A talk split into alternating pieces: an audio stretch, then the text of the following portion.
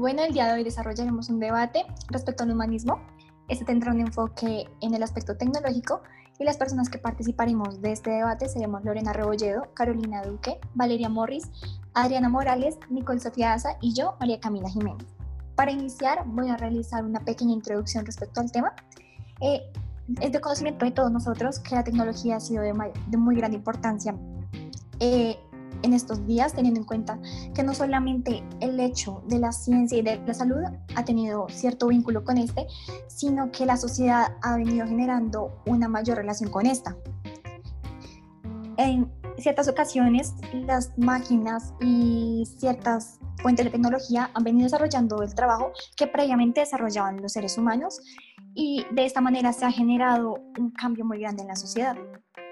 Para muchas personas esto ha venido siendo un problema, como para otros ha sido un avance.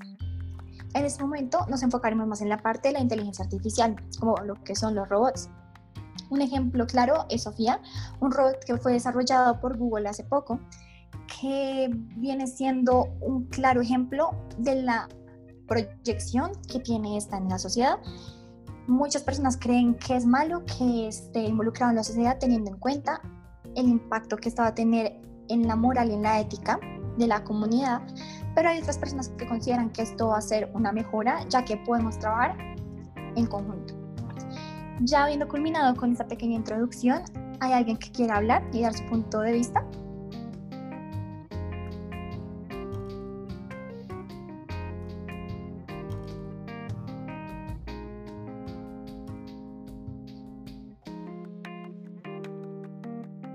Nico.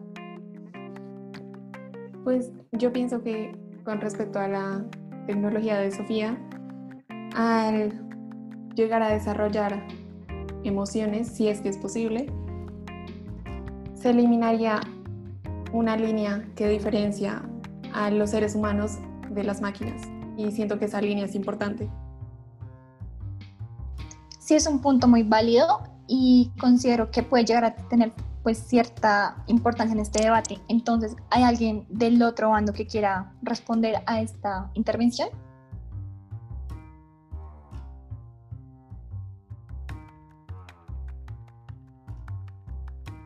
Caro. Pues yo sí creo que es importante esa línea. Sin embargo, eh, pues no estamos hablando como de diferenciar la inteligencia artificial con la con la humana, sino el hecho de que podemos lograr que esas máquinas puedan interpretar nuestras emociones y asimismo tener una respuesta a ellas. Digamos, hay un robot de SoftBank Robotics que cuenta con micrófonos, cámaras y sensores que pueden analizar el tono de voz, el contexto de las palabras y el lenguaje no verbal para así tener una respuesta a los sentimientos que puede presentar una persona. Ya hablando de lo que te estás diciendo, me gustaría aportar algo.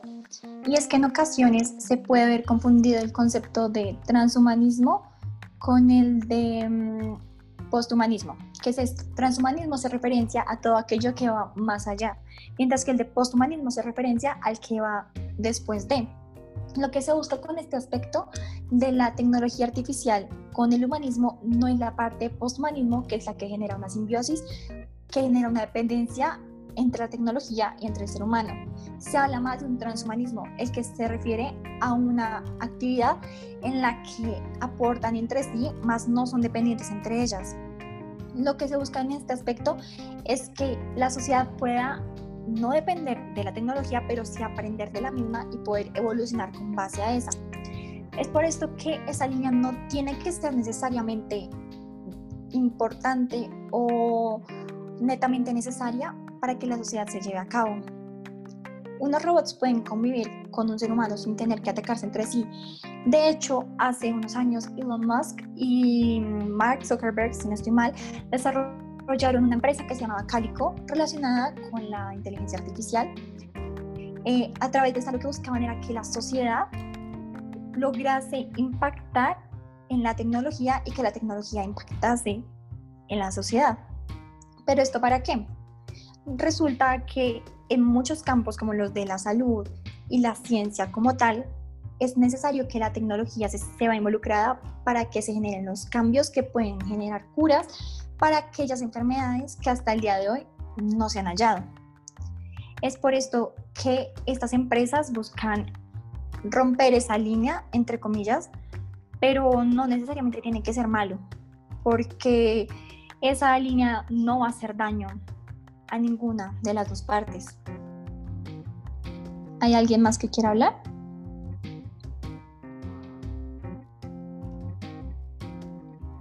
Lorena. Bueno, digamos que entrando a hablar del concepto de transhumanismo, pues hay que tener en claro que es un movimiento cultural e intelectual internacional. Digamos que este movimiento lo que quiere promover es transformar la condición humana mediante el desarrollo y fabricación de tecnologías ampliamente disponibles que mejoren las capacidades humanas.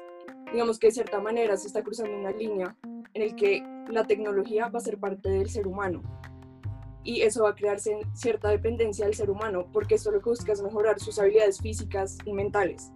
Y generar esa dependencia a la tecnología no creo que sea muy bueno en este momento, en el punto que está la sociedad. Listo. ¿Hay alguien que quiera responderle? Caro. Pues con respecto a la dependencia, a la tecnología se me hace que el ser humano ya es completamente dependiente de ella. Porque nosotros nos movemos cada día con ella, con los celulares, con, el, con los carros, con cualquier cosa. Las personas en sí no pueden pasar un día sin tener contacto con la tecnología, puesto que con esto nos movilizamos y nos comunicamos entre nosotros. Muy bien. ¿Alguien más que quiera hablar? Bueno, vamos a generar un enfoque de tal manera que todos puedan interactuar y pues que este debate sea más ameno. Lo que vamos a hacer es lo siguiente, vamos a enfocarnos en la parte relacionada con los robots como tal, cómo estos impactarían en la sociedad si estos lograsen interactuar con nosotros como si fueran humanos. ¿Alguien quiere decir algo, algo al respecto?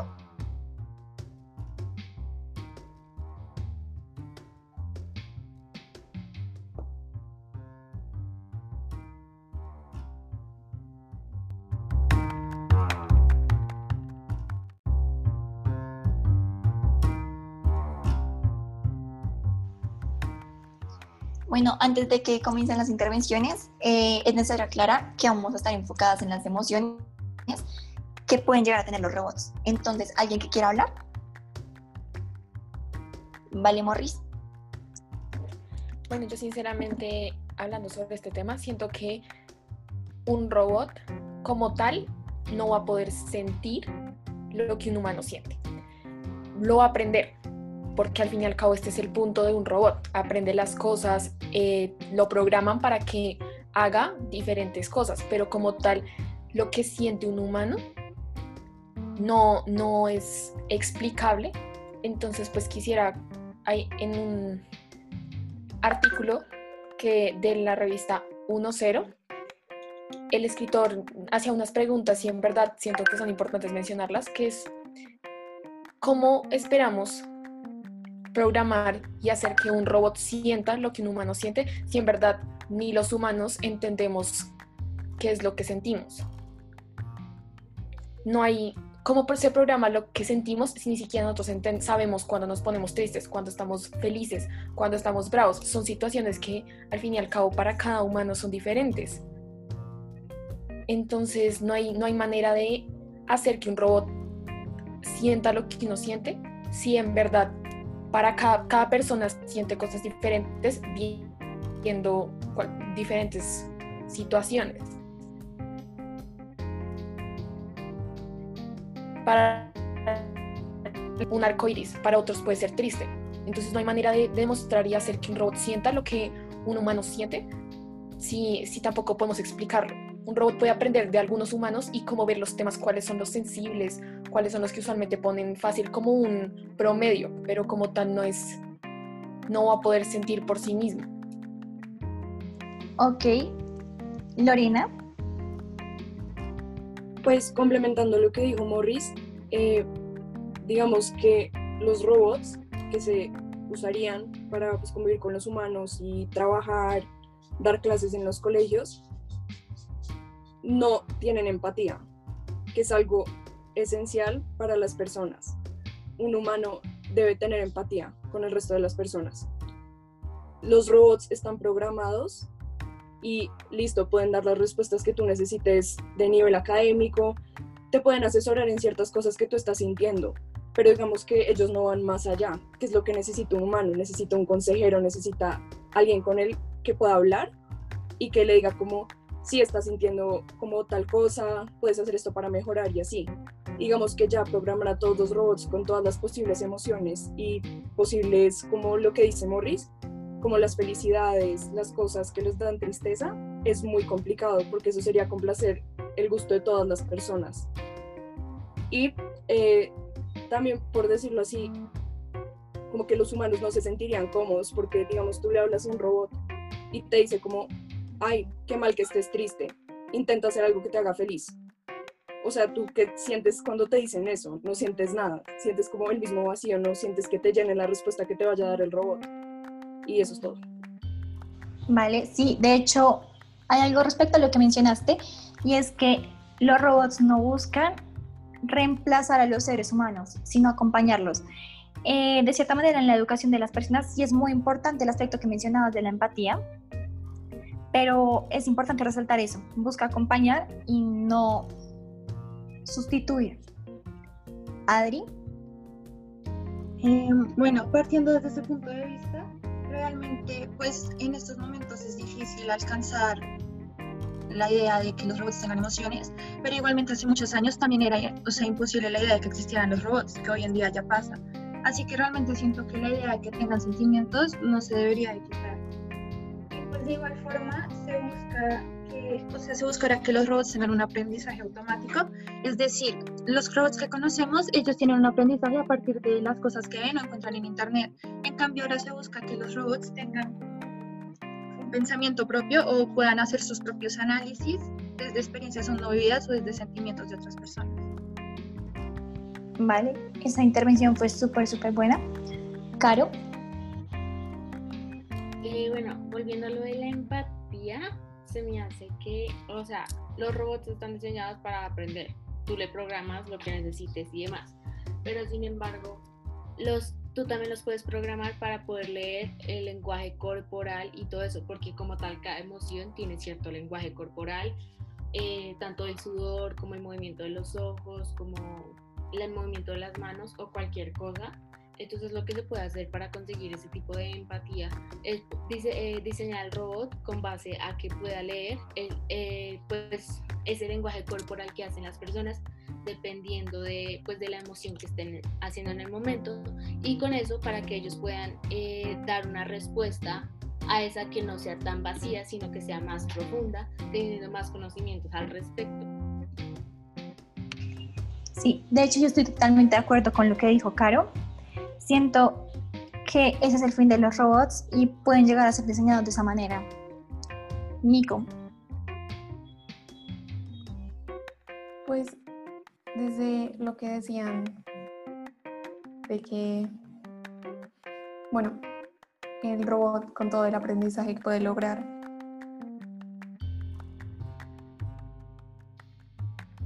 si llegará a desarrollar emociones o cosas así, sería para complementar a las personas y no sustituirlas. Pero si digamos que se llega a ese nivel, o sea, se llega a que comprendan las emociones y que las sientan, ¿cómo se puede evitar que lleguen a sustituir a las personas, por ejemplo, en los trabajos o cosas así? Porque pues también es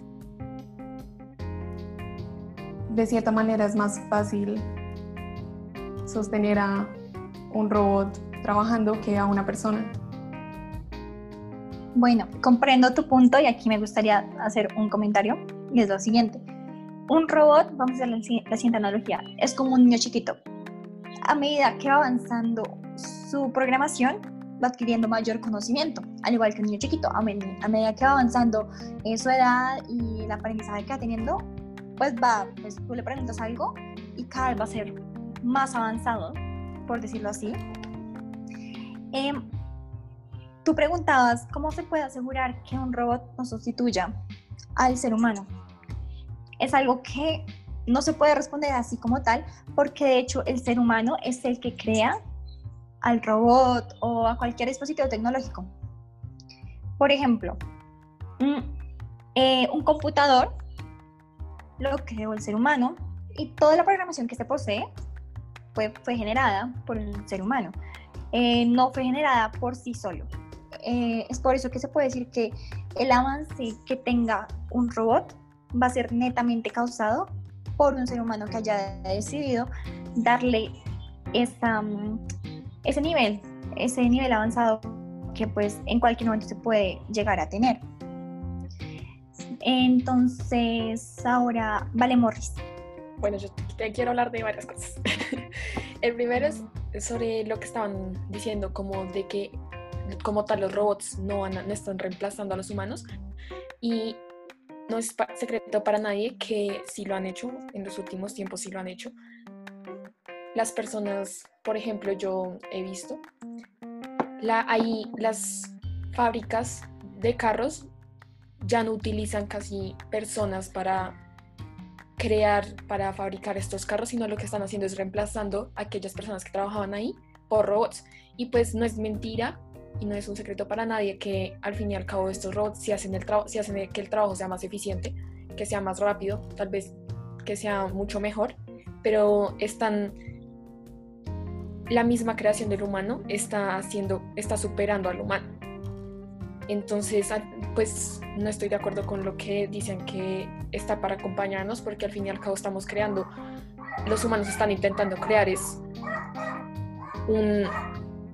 una mejor versión de los humanos, una cosa perfecta que, que junte todo lo bueno que tiene que se podría decir que son las cosas buenas que tienen los humanos. Entonces, sí está superando al humano y el humano siento que también como por su orgullo y, y ganas de, de, ser mejor, está creando estas, estas máquinas que lo que están haciendo es superando lo que y están reemplazando lo que debería estar haciendo es un humano.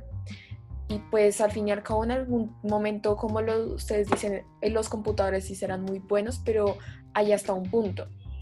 Y como tal, pues lo que dice que hay, bueno, hay unos, de hace unos años no creíamos que existieran los robots y que tal vez en este tiempo las, los sentimientos sí puedan generarse.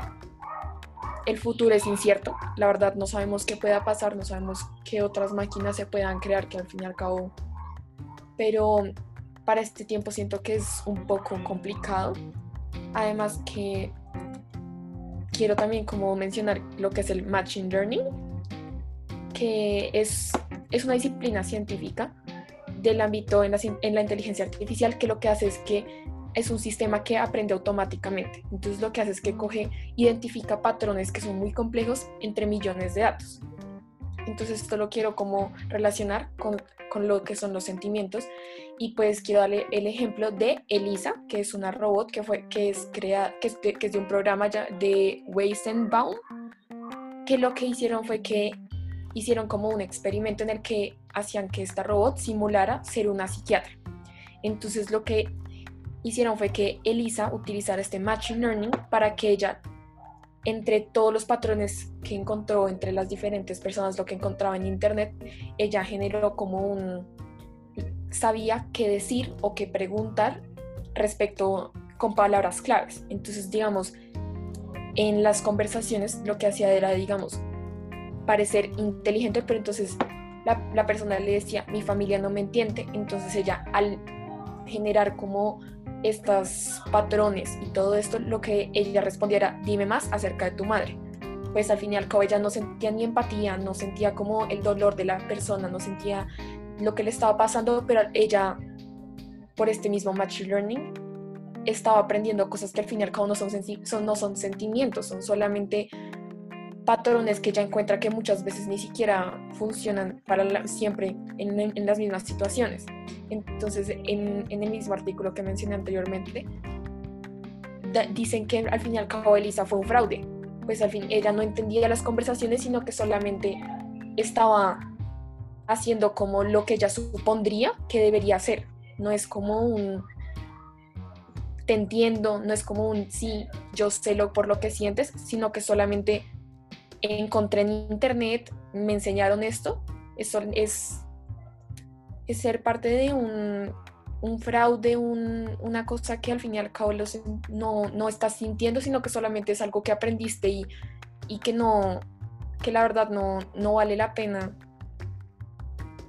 como generar que los robots sean como mejores que, que, lo que, que lo que somos los humanos, porque al fin y al cabo un humano sí siente el dolor de otro.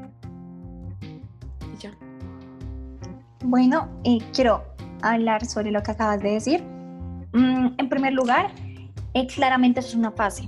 Lo que acaban de mencionar del Machine Learning es una fase y creo que la sociedad ya sabía de eso, puesto que en una entrevista que se dio a Sofía, la cual es una robot generada por Google, em, se le preguntaron ciertas cosas básicas, como, por ejemplo, dónde fuiste generada, em, con base a qué salen tus preguntas.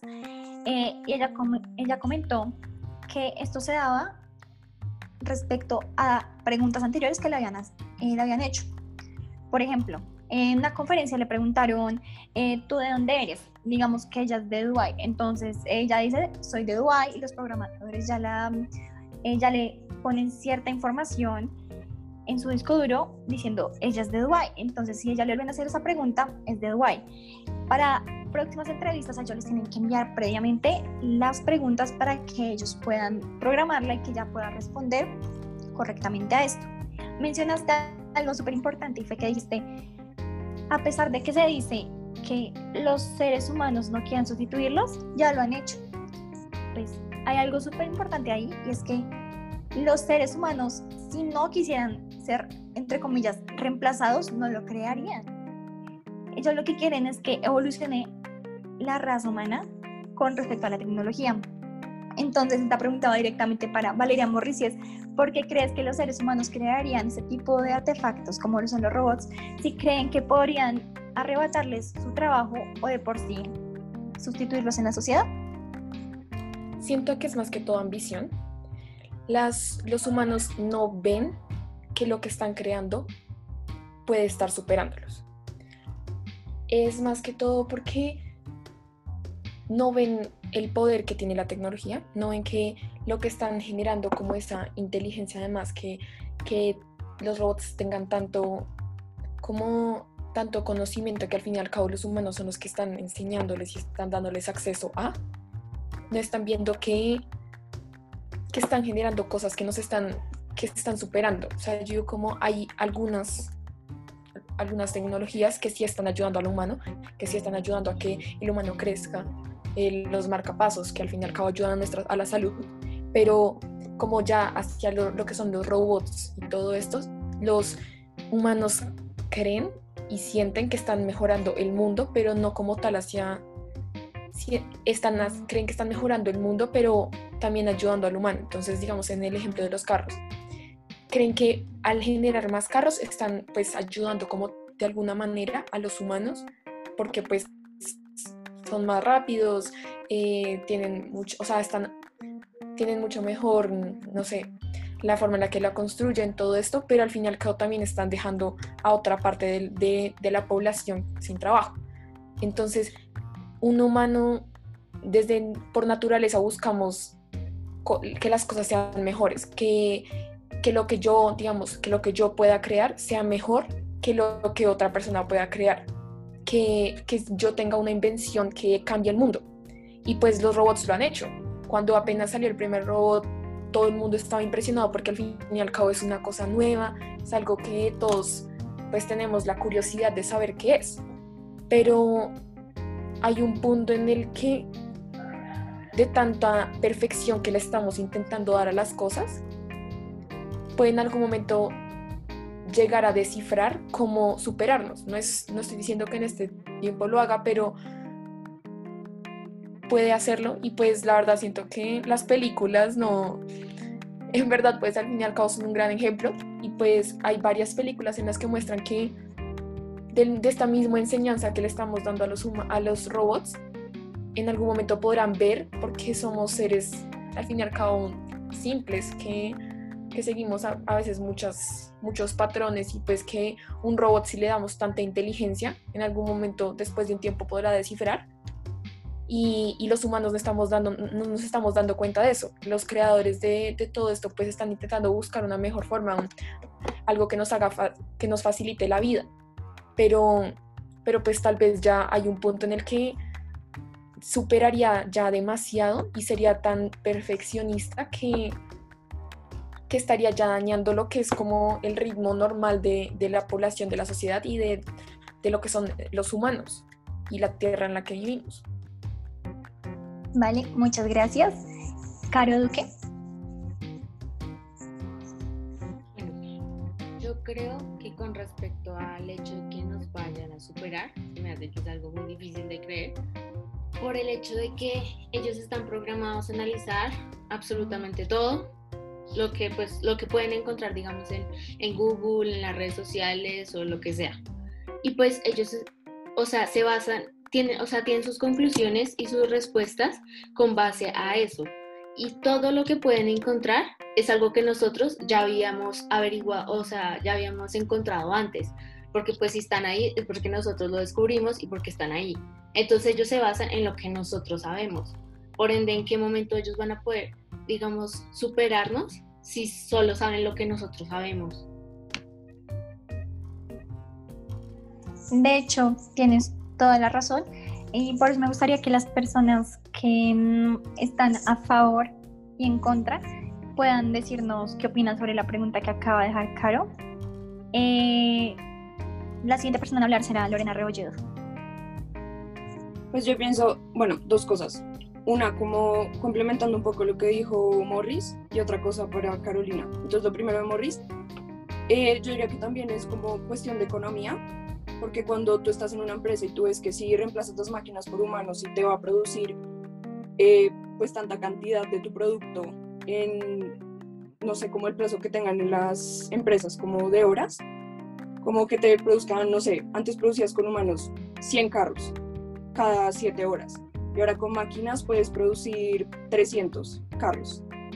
Entonces, pues digamos que ya es cuestión también de las personas que administran esto, que ven como el bien de su fábrica antes que el bien de las personas y no caen en cuenta que también están dejando en desempleo a las personas por implementar esta inteligencia artificial.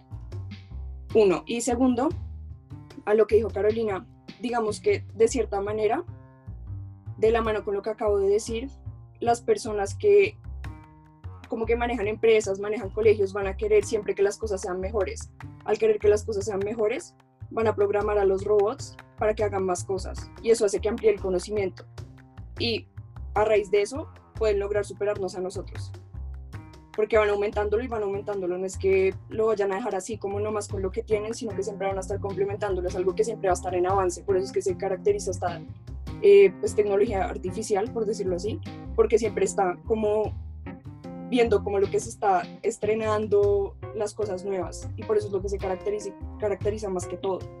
Entonces yo creo que sí, en algún punto de tanto conocimiento que va a tener, va a tener alguna reacción o algo que nos pueda superar a nosotros. Listo. Nico. Entonces, bueno, pues apoyando lo que ya dijo como Lorena y pues Valeria. Eh, también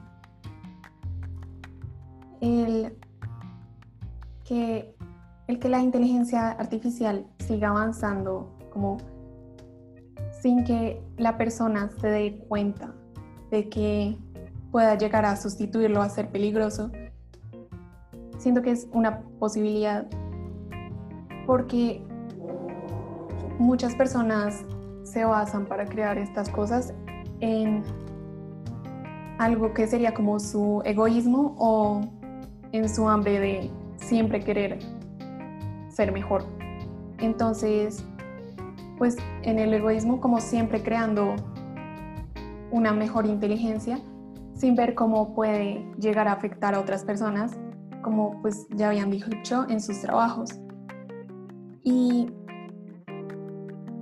pues también siento que si se llega a volver como, bueno, que empieza a sustituir ya como bastante a la población, igual ya en ese punto sería complicado de parar la inteligencia artificial, porque pues el punto que se quiere hacer es que pues estos robots aprendan por sí mismos y pues con el aprendizaje terminarían generando su propia programación. Pues esa sería una posibilidad. Entonces, pues digamos, para generar, como decían, empatía, se necesita aprendizaje de las cosas de, su entorno, de las personas, pues de todo lo que existe. Y, pero pues tanta inteligencia podría como hacerlos sus propios dueños. Listo, gracias Nico. Adri.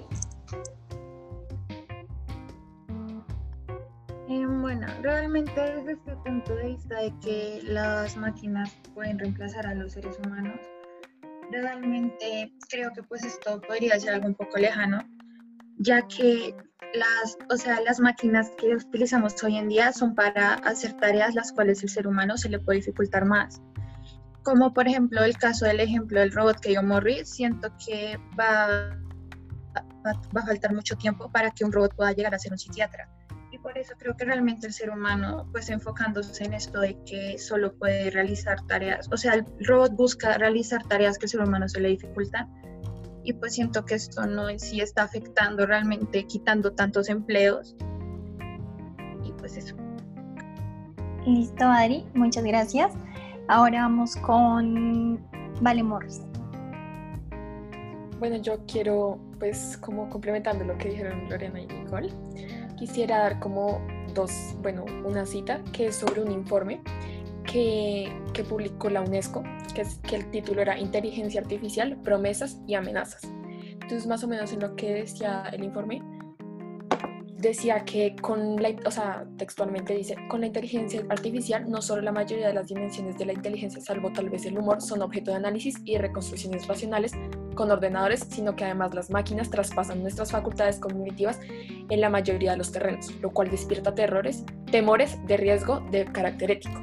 Y luego de esto da como tres como factores que son como los que más están afectando pues los robots. La escasez de, textualmente, la escasez de trabajo, que sería ejecutado por máquinas en lugar de seres humanos, las consecuencias para la autonomía del individuo, en especial para su libertad y su seguridad, y la superación del género humano, que sería sustituido por máquinas cada vez más inteligentes. Siento que esto es como lo que demuestra lo que hemos dicho hasta un punto, que es que cada vez están creciendo más, cada vez están, se, volverán más inteligentes y y estarán superando al humano. Estarán ningún humano es tan inteligente como lo llegará a ser una máquina, puesto que tiene el, como dijo, por ejemplo, Carolina, que fue, bueno, todo esto, todo lo que un robot llega a encontrar en internet lo hemos descubierto nosotros. Pero como tal, ninguno de nosotros va a poder tener la, esa, la inteligencia, toda esta, todo lo que hemos encontrado al mismo tiempo. Un robot lo tiene todo en, en su cabeza, todo lo que hemos encontrado, todo lo que los humanos han encontrado en todos los tiempos. Pero un humano nunca va a poder llegar a tener todo, o sea, llegar a almacenar todas las investigaciones, todo lo que hemos encontrado los humanos a través del tiempo, pero un robot simplemente por estar conectado a lo que es el Internet. También debido a lo del Machine Learning, está no solamente aprendiendo cosas que ya tiene en Internet, sino también está también, o sea, viendo lo que es la realidad en este entonces y analizando lo que es. Yo siento que no, no hay manera de, de no demostrar que en algún momento sí nos van a superar. Tienen muchísima más inteligencia, que al fin y al cabo somos los humanos los que la estamos administrando, pero ellos la tienen toda reunida en un mismo lugar. Los humanos podemos tener mucha inteligencia, pero nunca vamos a poder tener todo lo que tiene, por ejemplo, Internet en nuestro cerebro, todo almacenado, no va a ser posible. Y es por esto que si nos van a, que en algún tiempo nos van a superar y que en este momento ya han, algunos han, han reemplazado a los humanos. Eh, bueno, hay algo que me gustaría mencionar respecto a esto y es que así fuese por ambición, siento que cualquier ser humano por supervivencia propia, si viese que existe algo que puede llegar a sustituirlo en la sociedad, dejaría de causar eso que podría causar ese final. Es por eso que considero que hasta el día de hoy el ser humano ya se daría cuenta si lo sustituiría. ¿Por qué? El primer robot humanoide fue construido por un superviviente, sí, por un superviviente de la Segunda Guerra Mundial. Eso con el fin de que existiera algo o alguien que pudiera compartir con ellos y los ayudara en cualquier guerra como aquella, pero que fuera claramente más resistente que un ser humano. Si desde, esta, desde esa época hasta hoy, pleno siglo XXI, los seres humanos nos han dado cuenta que supuestamente van a ser sustituidos por los robots en la sociedad, creo que pues no lo van a hacer, porque los seres humanos, tal como mencioné previamente, van a ser quienes que decidan cómo va a funcionar o cuál va a ser la programación que tengan los robots o hasta qué nivel van a permitir que lleguen. Porque claramente un robot no se va a poder programar a sí mismo, como diciendo, eh, yo quiero volar, entonces el robot va a decir, yo tomo la decisión de programarme para volar. Claro, pues teniendo en cuenta que antes no ha sido programado para ese fin. Eh,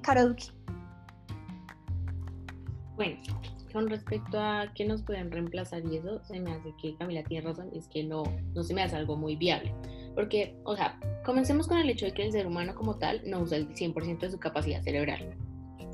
Y que como tal, el que sería el cerebro o la memoria o lo que sea del robot, contando con toda la información que se pueden encontrar en línea, tampoco creo que tenga la capacidad de almacenar o procesar toda esa información. Entonces ahí no habría posibilidad de que un robot contenga absolutamente todo el conocimiento que tienen las personas dentro de las redes sociales o dentro del internet o lo que sea.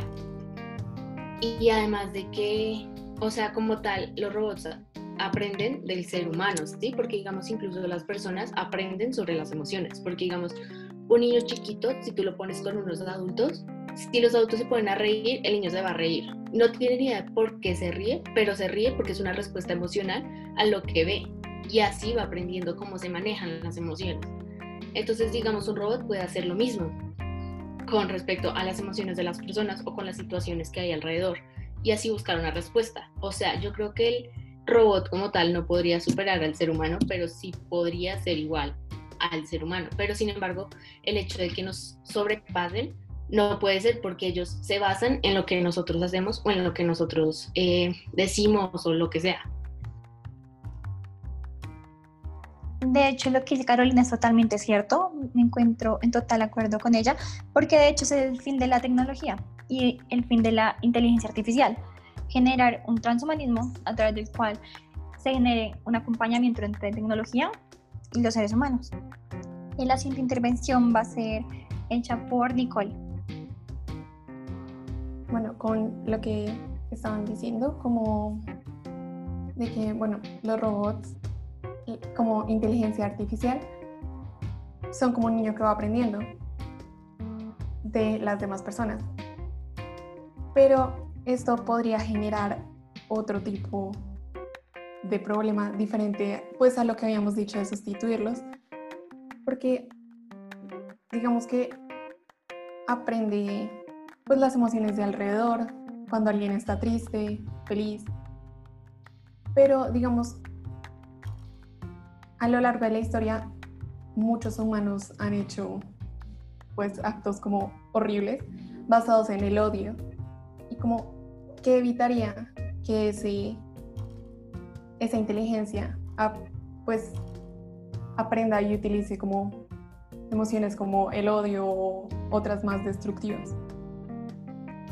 aquí hay algo que quiero mencionar y es que no sé si sea de conocimiento de todos aquí presentes, pero eh, en cierto punto el gobierno de Estados Unidos eh, preguntó eh, a Google respecto a la creación de diferentes robots con fines militares y respecto a lo que dijo Nico sobre que estos pueden ser usados con fines malvados o de odio las personas que tienen a cargo este tipo de tecnología son totalmente conscientes que si se deja a cargo de personas con malas intenciones, esto va a ser usado con ese fin.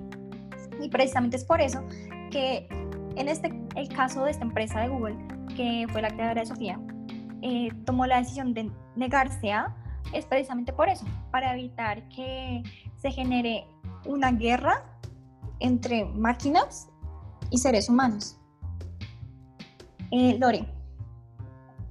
Pues hay varios puntos que quiero tocar. Eh, bueno, el primero es que, bueno, al estos robots ser programados, sacan la información de Internet, em, el margen de error que ellos tienen es muy bajo, lo cual va a hacer que no sean iguales a los humanos y que sí lo superen un poco.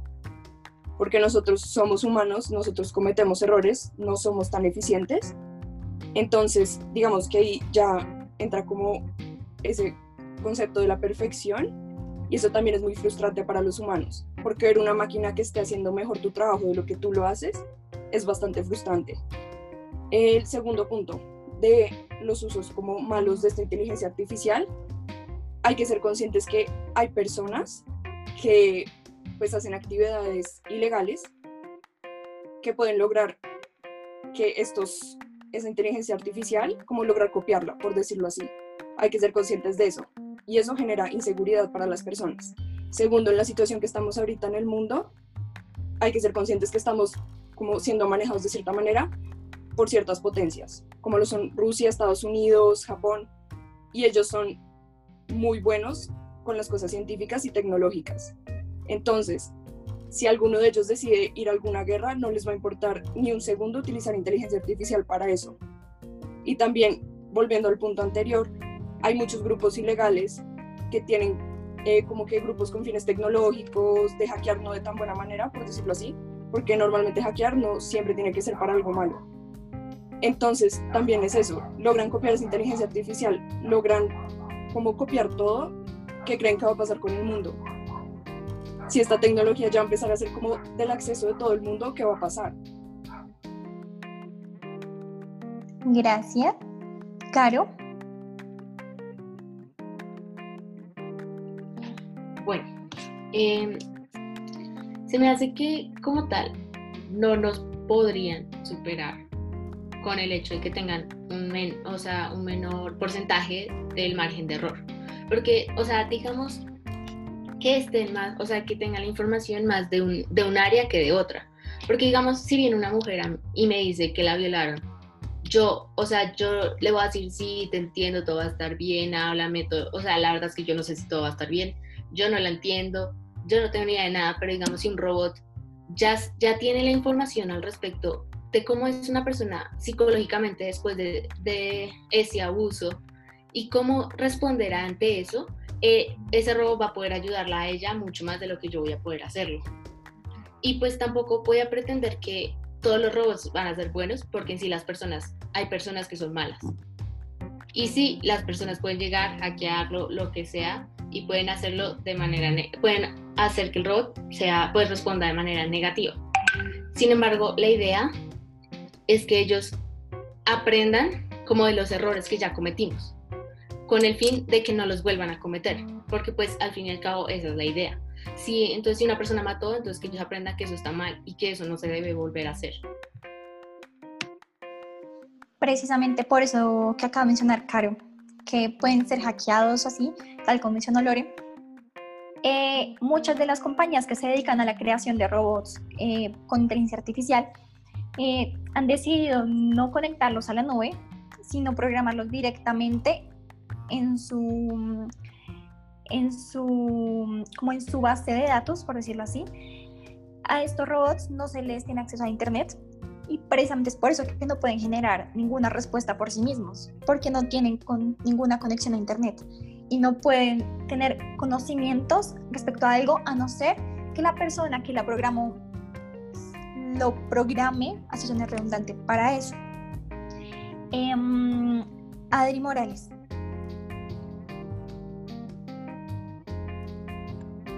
Eh, realmente estoy de acuerdo con lo que dijeron Caro y Cami. Y pues respecto a que en el caso de Caro, con que los robots pueden apoyar a los humanos en cosas que ellos pueden tener más conocimiento, eso se puede ser mucho más eficaz que el hecho de que una persona que no tenga idea o que no haya oído la situación, a partir de mentiras o pues de no tener una profundidad frente al tema, pueda apoyar. Y pues también con respecto a lo de Cami, eh, pues sí, o sea, realmente pueden existir como un apoyo de los robots hacia la parte militar y todo esto, pero igualmente siento que si los otros robots, los cuales no pueden ser considerados como buenos, no tienen acceso a Internet, pueden ser de cierta manera innecesarios e inútiles, a diferencia de aquellos que pueden tener este acceso. Y pues de igual forma, siento que si los robots que son diseñados para fines negativos, estos robots de cualquier manera, si por alguna razón tienen acceso a Internet, pueden buscar que realmente lo que están haciendo no puede ser favorable para la sociedad.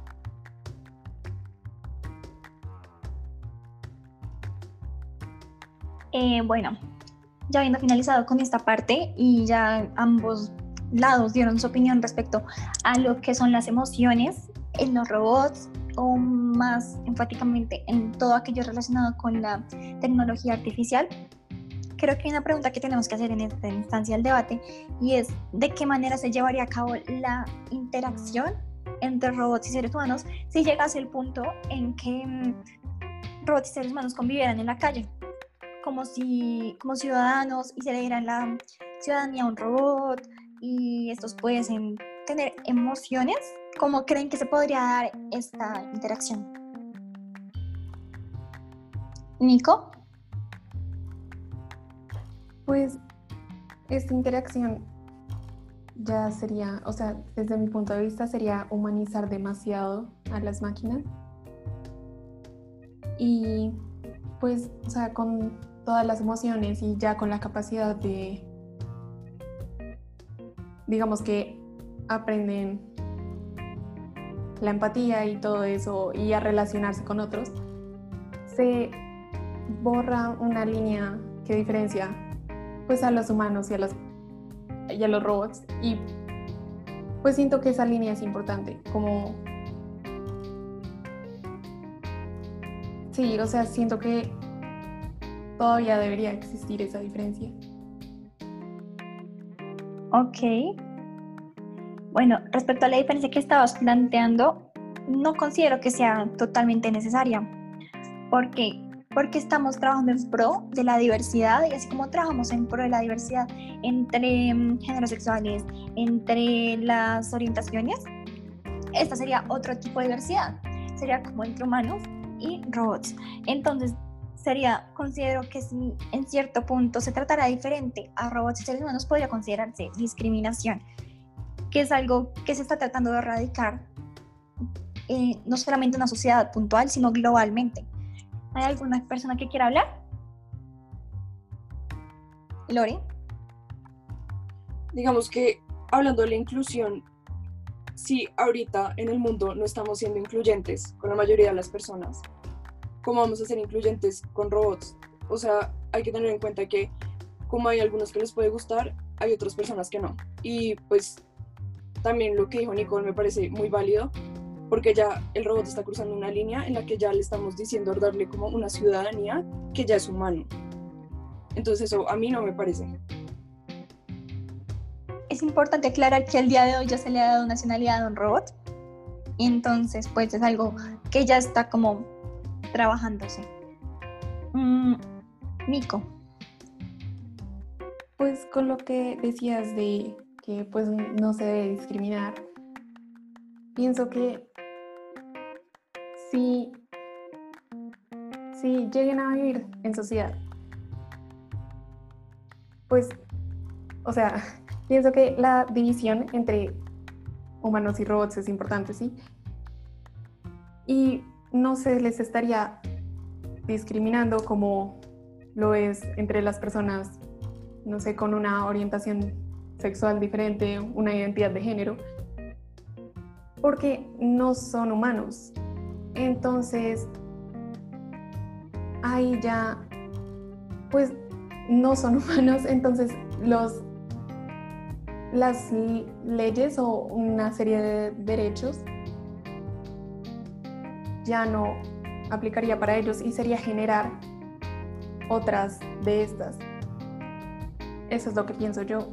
Y pues también si ya los robots llegaran a este punto de que serían tan iguales a los humanos, ahí ya se podría decir que nos están sustituyendo. Vale. Caro. Es con respecto a lo que dijo Lorena sobre de que hay gente que no va a estar de acuerdo. Y es que la verdad, eh, o sea, es cierto, hay mucha gente que puede que no estén de acuerdo con eso, puesto que, o sea, como tal, es muy normal que la gente no esté de acuerdo con las cosas. Digamos, a mí me puede gustar el azul y a ti te puede gustar el negro. O a mí me gustan los perros y a ti te gustan los gatos. Realmente ese tipo de cosas es lo que nos ha permitido avanzar, puesto que si todos estuviéramos de acuerdo con absolutamente todo, no, no podríamos como que seguir, seguir avanzando, ¿sí? Como que descubriendo nuevas cosas o teniendo más curiosidad sobre diferentes cosas. Entonces, o sea, es, la idea es demostrar que sí se puede y de que todos podemos convivir con los robots, porque al principio las personas decían que nadie podía llegar a la luna y sin embargo ahora todos están viendo cómo vamos todos para allá. O sea, sí, al principio obviamente va a haber negación, porque es algo normal, es algo muy humano, pero una vez que podamos entender cómo funciona y poder controlarlo y que ellos puedan ayudar a las personas y facilitarnos la vida, yo creo que las personas ya podrían empezar a estar de acuerdo. Precisamente lo que dice Caro es algo con mucha importancia en este tema, porque no se trata solamente de aceptarlo. Claramente muchas personas van a aceptarlo, muchas van a decir, no estoy de acuerdo con esto, pero lo importante es comprender que pueden aportar algo a la sociedad y que puede, y ese cambio puede ser positivo.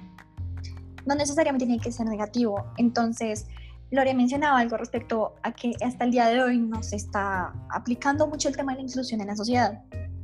Y eso pues es verídico, pero precisamente eso es lo que se busca, que a futuro pueda existir esta inclusión que no solamente aporte a las diferentes em, clases o grupos que generan divisiones en la actualidad, sino también a los que se puedan generar pues a largo plazo. ¿Hay alguien que quiera hablar? Lore. También algo que me faltó decir es que la inteligencia artificial de cierta manera en un futuro eh, nos puede volver inútiles. Creo que ya lo está haciendo. No sé si ustedes han visto las aspiradoras que las cargas y te aspiran la casa sola. Son como ese tipo de cosas que en un futuro, si ya implementan robots, inteligencia artificial, empieza como a haber más avances tecnológicos, nos vamos a volver unos inútiles. No vamos a tener nada que hacer. También es como pensar en eso, porque pues a la medida que listo nos facilitan la vida, ¿qué tanto nos lo están facilitando? O sea, ¿hasta qué punto vamos a llegar? Porque listo nos facilitan la vida y que nosotros nos quedamos sentados en nuestras casas sin hacer nada básicamente porque ya un robot va a estar haciéndolo, ya los robots van a estar trabajando en las fábricas. Son como también ese tipo de cosas que hay que pensarlo.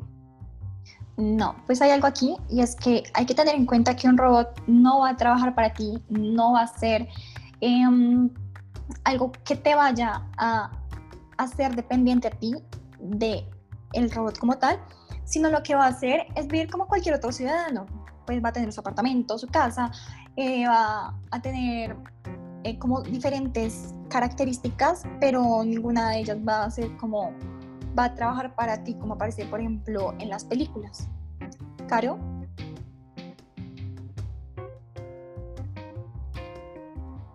Bueno, yo creo que, o sea, puede llegar el punto en el que si los robots ocupen muchas, muchas áreas de trabajo y nosotros llegamos al punto de que, bueno, ¿y ahora qué?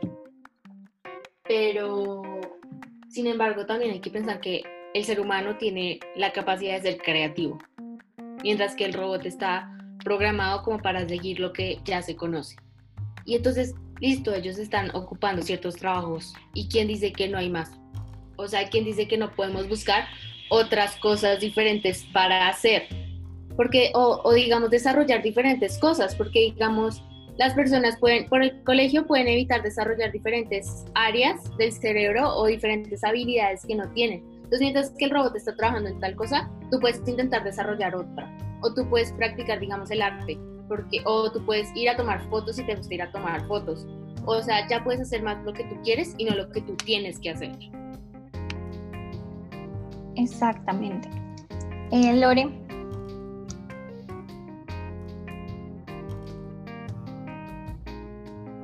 Pues lo que pienso es que, bueno, para concluir, digamos en mi opinión, es que pues este es un tema bastante complicado porque así como tiene ventajas, tiene bastantes desventajas también. Y digamos que de cierta manera, pues las personas elaborando estas inteligencias artificiales deben analizar ambas porque así como nos da beneficios, nos da desventajas, como todo.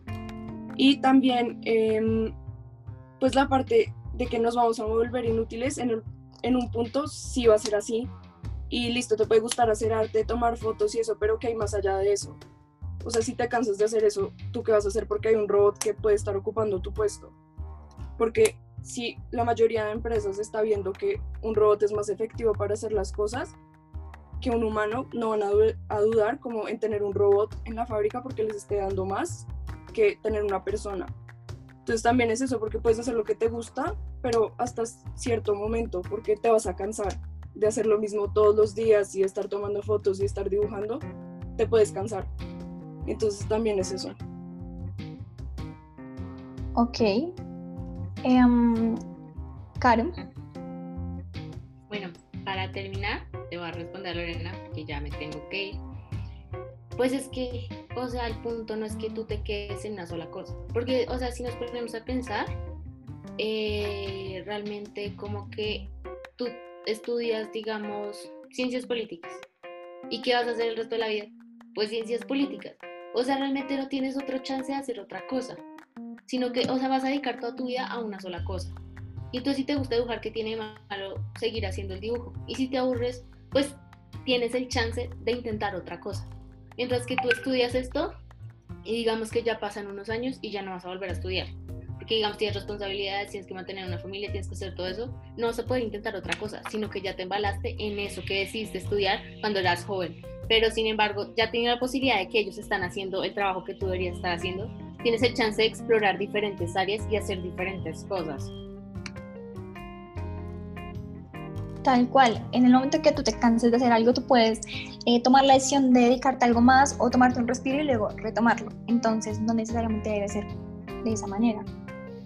Adri, Eh, bueno, o sea, teniendo en cuenta los dos puntos de vista, creo que pues una conclusión importante también podría ser que es un tema muy complicado para debatir, ya que estamos partiendo todas desde la suposición a qué pasará futuro y es algo de lo que nosotras no tenemos poder sobre ello. Entonces siento que por eso sería más complicado llegar a una sola conclusión entre ambos. Teniendo en cuenta lo que hemos debatido, creo que una conclusión que se podría llevar a cabo es que la percepción que se tiene respecto a la tecnología artificial, tanto en la sociedad como mm, en diferentes grupos, puede llegar a ser muy subjetiva porque la manera de ver la vida de cada persona es totalmente diferente y de pronto la proyección que se percibe no es la misma. Entonces, la única manera de poder determinar cómo va a terminar esto es como viendo cómo llega en un futuro. No se va a poder eh, saber en un momento anterior para poder concluir qué va a suceder con este. Vale, Morris.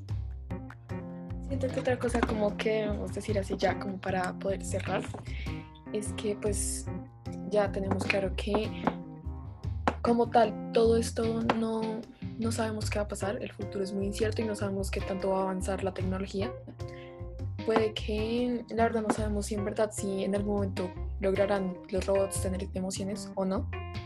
Además que pues siento que es como una prueba al fin y al cabo también que en un futuro cómo serán las, las nuevas generaciones, porque pues también depende de las nuevas generaciones la inclusión de la que también hemos hablado.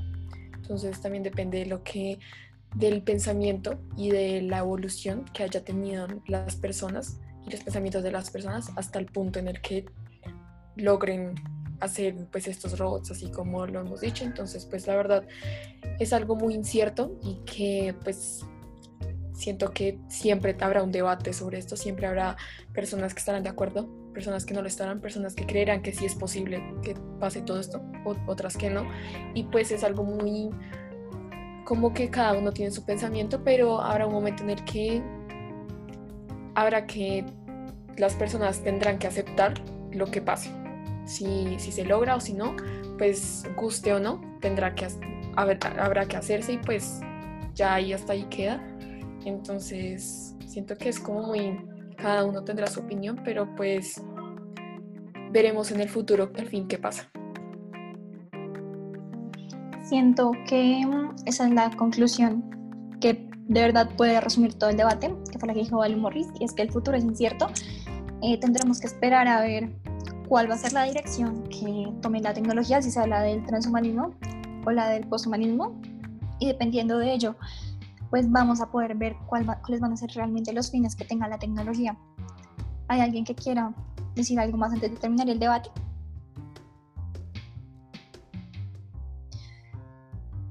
Vale, ¿tienes algo más que decir? No, no, señora. Vale, está bien. Entonces creo que ya con esto podemos dar por cerrado el debate y si alguien, si nadie más en una conclusión, creo que eso sería todo.